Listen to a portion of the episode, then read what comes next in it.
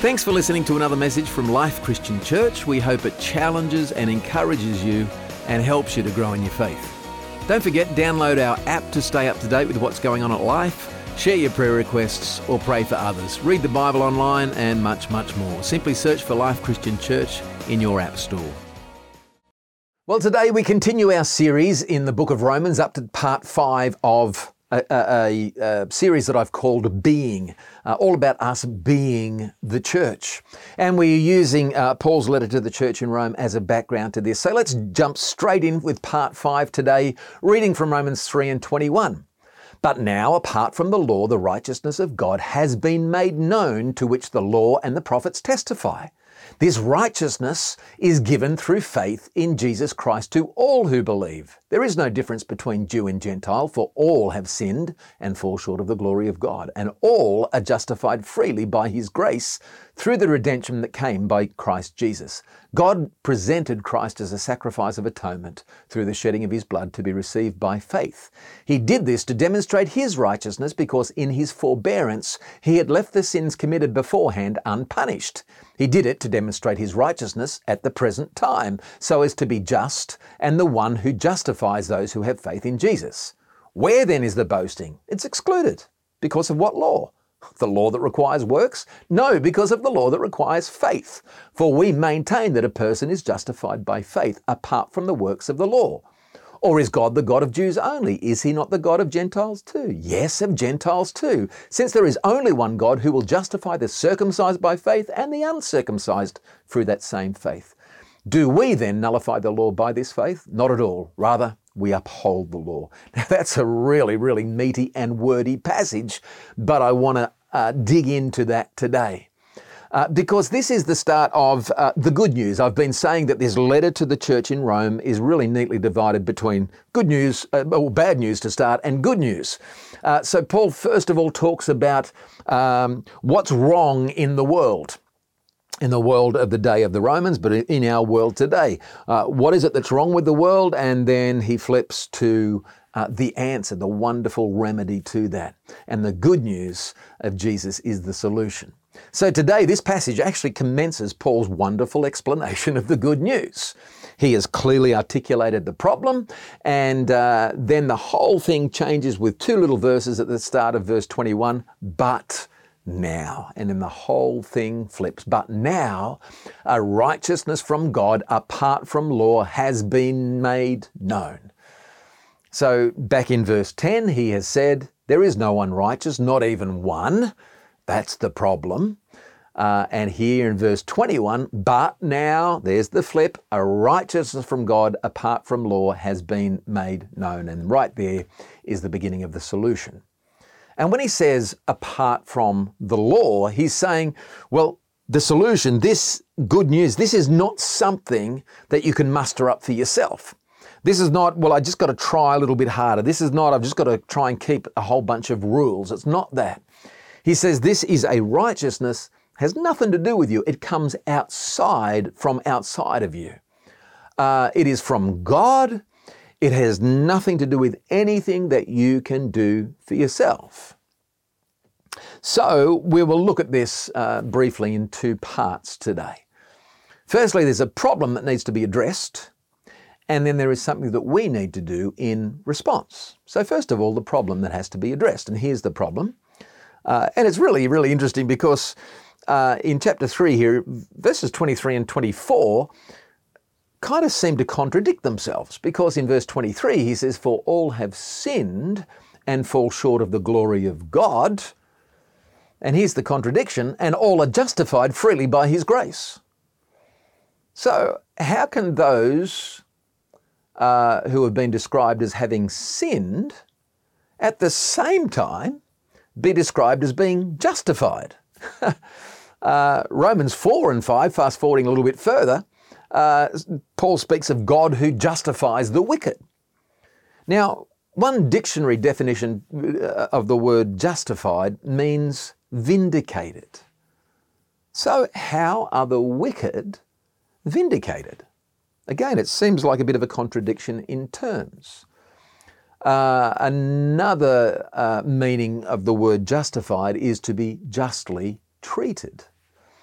how can God justly treat the wicked and at the same time vindicate them? So that's the problem that needs to be addressed. We've got to sort out that contradiction. And the key to that is the second part of verse 22. He says, There is no difference, for all have sinned and fall short of the glory of God and are justified, justified freely by His grace through the redemption that came by Christ Jesus. God presented Him as a sacrifice of atonement through faith in His blood. So let's unpack this. He says, All have sinned. He reminds us of that. But then he introduces this new concept all who have sinned may be justified.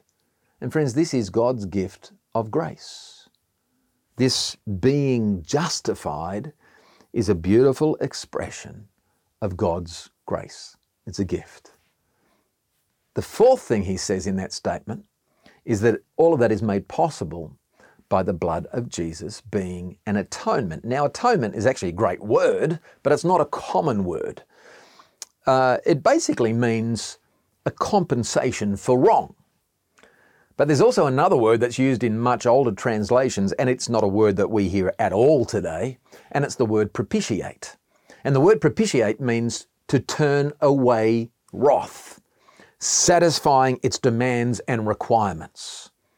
Or to propitiate is to appease an offended person. So if there is an offended person whose wrath needs to be turned away, who is that person? Well, friends, the answer is it is God. So let's put all that together. Paul has talked about God's righteous character in the earlier chapters. He then went on to talk about his wrath, which has been provoked and we've talked about his judgment, which has to be faced. So, who is going to address God's wrath? Who is going to satisfy God's judgment? Well, simply the answer is Jesus. It is Jesus, it is his sacrifice on the cross that is the propitiation. That is, it is Jesus who will turn away God's wrath by satisfying its demands and its requirements. So, to help us understand that further, um, and to understand why it's necessary, let's first of all ask the question who did Jesus die for? And there's going to be a whole bunch of answers that all people will give. Well, Jesus died for the world, Jesus died for sinners, Jesus died for me, and they're all really, really good answers, and in part they are right. But simply, friends, ultimately, Jesus died for God. Because you and I didn't demand the cross, God demanded the cross. You and I would be perfectly happy for some other kind of arrangement that, as long as we were genuinely sorry for our sins, as long as we confessed our sins, as long as we repented of our sins, that we could be forgiven without any need for the cross at all. I think that would suit us all down to the ground. I'd be really happy with that. You know, as long as I came before God and I confessed my sins, really repented, really sorry that God would forgive us. Uh, again, we'd be happy with that. Um, you know, Gary and I, we, we have five kids, um, three adults, two still at home. Uh, but when our kids were little, if they did something wrong and they were found out, there would be this tearful plea for forgiveness. And they'd say, I'm sorry, I'm so sorry. And as most parents do, we accept the, the apology. Now, I don't ever, ever remember in our children's childhood ever saying, listen, what you did was wrong and one of us has to die for this. Now that sounds silly, and yet it's exactly what God does, and this is exactly what the cross is about.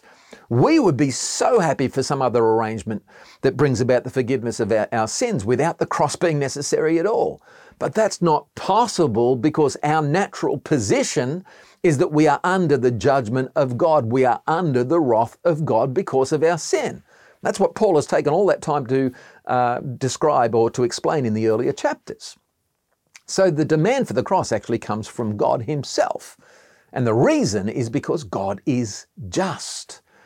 And therefore, because of His perfectly just character, it is impossible for God to just casually forgive sin. Exodus 23 and 7, He says, I will not acquit the guilty. Proverbs 17 and 15, the Lord detests acquitting the guilty. So the idea that you can kind of go and do what you like and come back, and as long as you say, I'm sorry, you're acquitted, God detests that because God is a just God. And if saying I'm sorry was enough, then the cross is not necessary. No, no, no. Something had to take place to satisfy the just wrath of God. Somebody had to use that word, propitiate the wrath of God.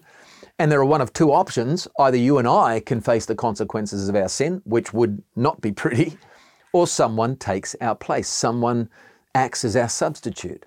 In fact, a sinless substitute. And friends, this is exactly why Jesus had to become a man. He had to represent us. He was one of us, but he was sinless. And he stands between the wrath of God and the sinfulness of every human being, soaking up the wrath of God in himself. John says in 1 John 2 and 2, He is the atoning sacrifice for our sins, not only for ours, but also for the sins of the whole world. Friends, you've got to get a hold of this. It is Jesus who addresses the wrath and the judgment of God. He is the atoning sacrifice for our sins.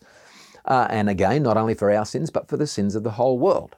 Again, John says in 1 John 4 and 10, This is love, not that we love God, but He loved us and sent His Son as an atoning sacrifice for our sins. And what Paul is saying here is this because God is perfectly just, God cannot acquit the guilty simply because he wants to. Which means the only way that you and I may be acquitted is that Jesus himself takes the consequences of our sin upon himself and satisfies the just wrath of God, so that as a result, you and I can be acquitted. You see, there are two things in the character of God that make the cross necessary. One is His justice, the other is His mercy. God is both just and merciful. But if you think about that for a while, you come to realize that those two things are actually incompatible. Because justice is giving people what they deserve, and mercy is not giving people what they deserve. So, how is it possible for God to be just and merciful at the same time. Because when you think about it, you can't apply justice and mercy to the same person at the same time for the same crime. I mean, it makes no sense. We can't do it in a court of law. Just suppose I'm caught going 130 kilometres an hour on the highway. I'm given a ticket, but I elect to go to court. And I stand before the judge who presents the charge, and then I confess, yeah, I'm guilty, I did it. Now, the judge can do one of two things. He can say, I'm going to fine you $300 or whatever the fine is, uh, and he can deal with me justly. Here's the fine $300. I pay the fine and I go. Or he can deal with me mercifully and say, listen, I understand you were in a hurry to an important meeting, and looking at your record, you've never done this before, so uh, I'm going to let you off. And so he's being merciful. But he can't do both. He can't both fine you and let you off.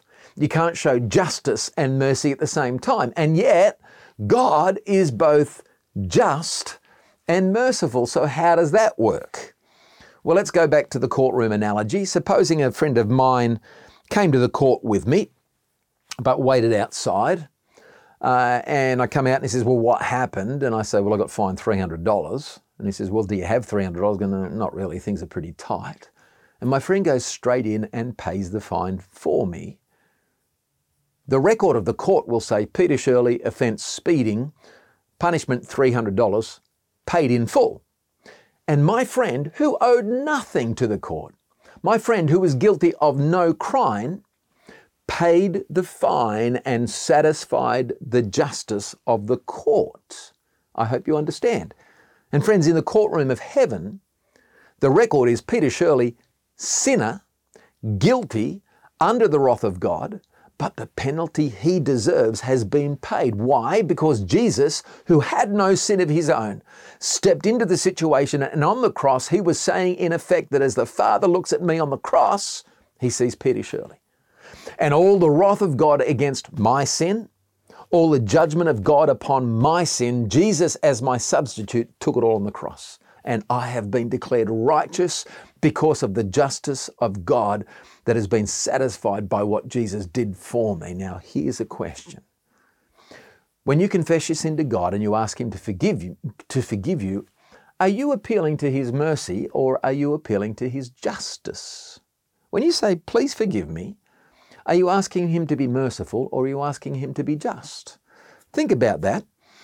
Uh, and if you said you were appealing to his mercy, uh, I'm sorry to say that you were wrong, but don't feel bad. Most people would get the answer to that question wrong. And this is really important for us to understand. 1 John 1 and 9 says, If we confess our sins, he is faithful and just and will forgive us our sins and purify us from all unrighteousness. You've got to know this. Because Jesus died on the cross for us, he has fully 100% satisfied what the justice of God demands. That means, friends, that the basis of God's forgiveness is His justice, not His mercy. His justice is satisfied. God is obligated to forgive us. Why? Because Jesus has paid for it. And that's why we're not described as being mercified, there's no such word, but we are described as being justified. Justice has been satisfied. Friends, if we were appealing for God's mercy or to God's mercy for our forgiveness, know, God's got no obligation to do that. And you and I would have absolutely no certainty that He would do that. And we could go to him time after time, even for the same sin over and over.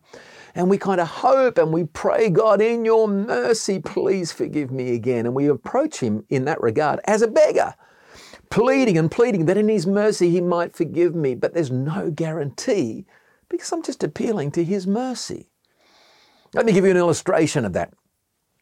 Just suppose I'm driving home after church and I really want a cup of coffee and I go into my favourite coffee shop and I say, hey, listen, I would love a cup of coffee, but I've got a problem. My problem is I forgot to bring any money with me. Uh, but would you give me a cup of coffee? And they would say, well, listen, I'm sorry, we're not running a charity. This is a business. Yeah, yeah, but it's only a cup of coffee and uh, that, that's nothing major. And listen, not one from the machine, just give me an instant from out the back or something. Uh, now, that won't send you broke. Uh, it doesn't have to be a large one, just give me a little one. Well, well, I'm sorry, sir, we don't give away coffee here. Oh, yeah, but just this once, please, please, please. And then there's this lineup of people uh, behind me uh, waiting to be served. And so, just to get rid of me, the guy makes me a cup of coffee. Well, here it is, but please don't tell anyone. And I go and sit down and I enjoy my cup of coffee. That's great. Now, the next week, on my way home from church, dying for another cup of coffee, so I go into the same coffee shop and I go up to the same guy and I say, I'd love a cup of coffee. And the guy looks up and goes, Yeah, I remember you. I hope you got some money. Well, no, as a matter of fact, I didn't bring any money with me this week either. And he would say, Well, listen, I'm sorry, but we're not giving you another, co- another cup of coffee. But, but you gave me one last week. Now, guarantee that didn't hurt you. Guarantee business didn't go broke. Guarantee you didn't lose your job. And, and, and again, I, not asking for one out of the machine, just another instant coffee, just a little one, I'll be fine. Listen, mate, I told you last week we are a business. We cannot just keep giving away cups of coffee. Yeah, but just one more.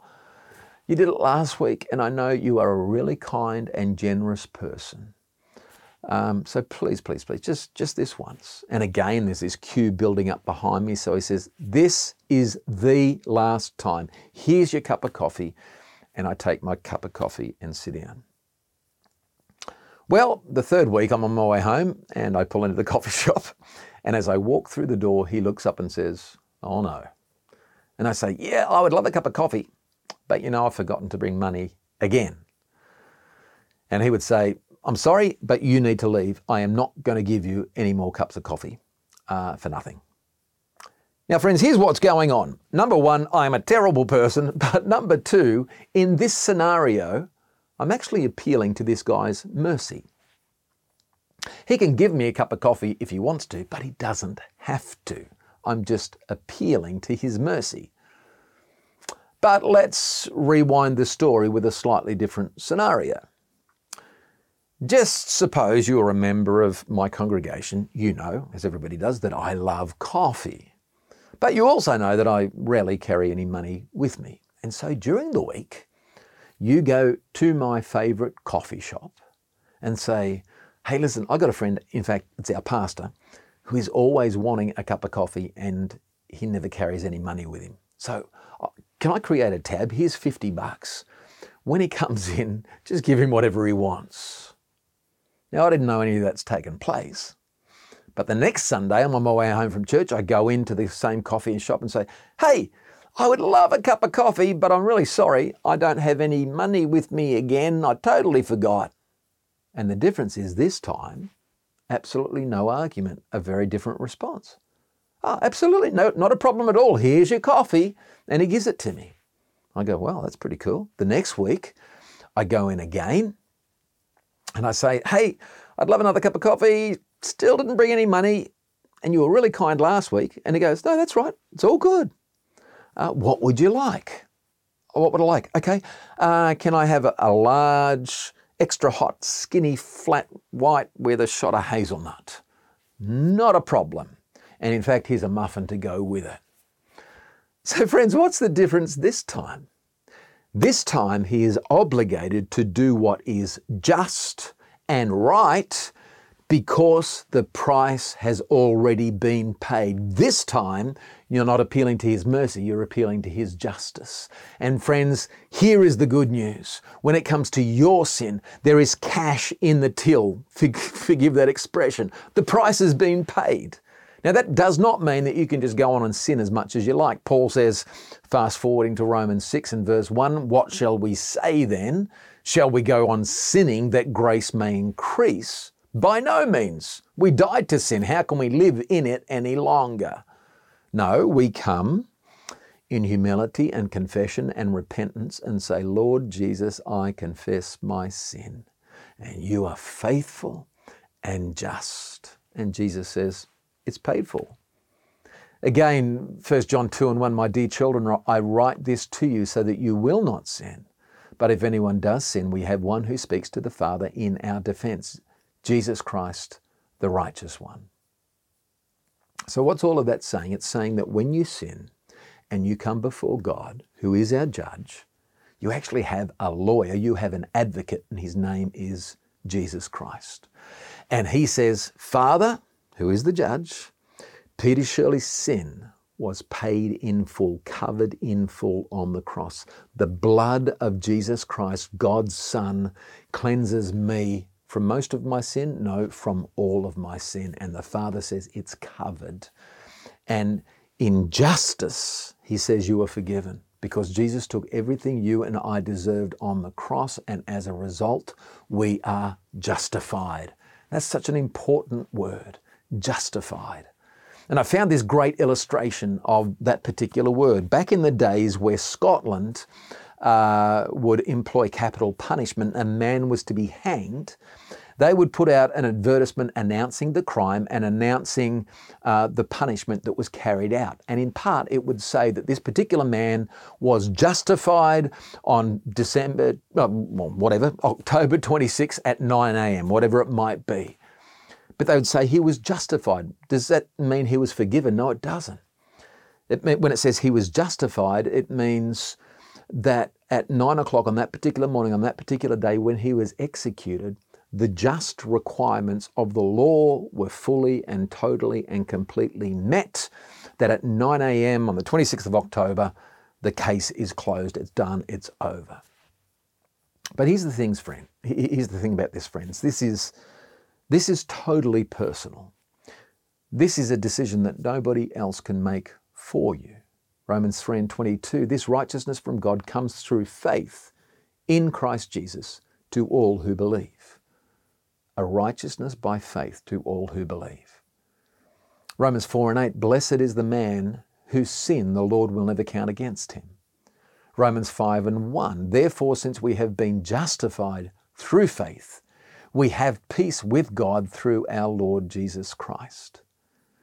Now, this is really interesting because, again, as we looked at earlier, Paul has talked, uh, has talked in the earlier chapters about the wrath of God, about the judgment of God, and now wonderfully says, actually, we have peace with God.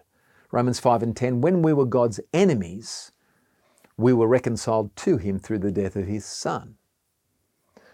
Friends, because of Jesus, we're no longer God's enemies because of our sin. We are now united, we are now reconciled in fact, the Bible calls us his friends. And there is no condemnation that comes against us. No condemnation means God has nothing against you anymore, that we are loved and that we are accepted. We are forgiven. But, friends, the hope of the cross is not just that we're forgiven, which is brilliant. The main issue is that through the cross we have actually reconciled to God. We are reconciled to God and we are now accepted by Him and loved by Him. And friends, Jesus made a way for us on the cross to live in right relationship with God. And as a result of that, to have the assurance of eternal life. But no one can force you. You don't come to God on false pretenses. It's a decision that you and you alone can make. It comes out of a deep conviction within your heart that you know you're not in a right relationship with God, that you are separated from God because of sin. And that you come to that place of knowing, I need to put that right.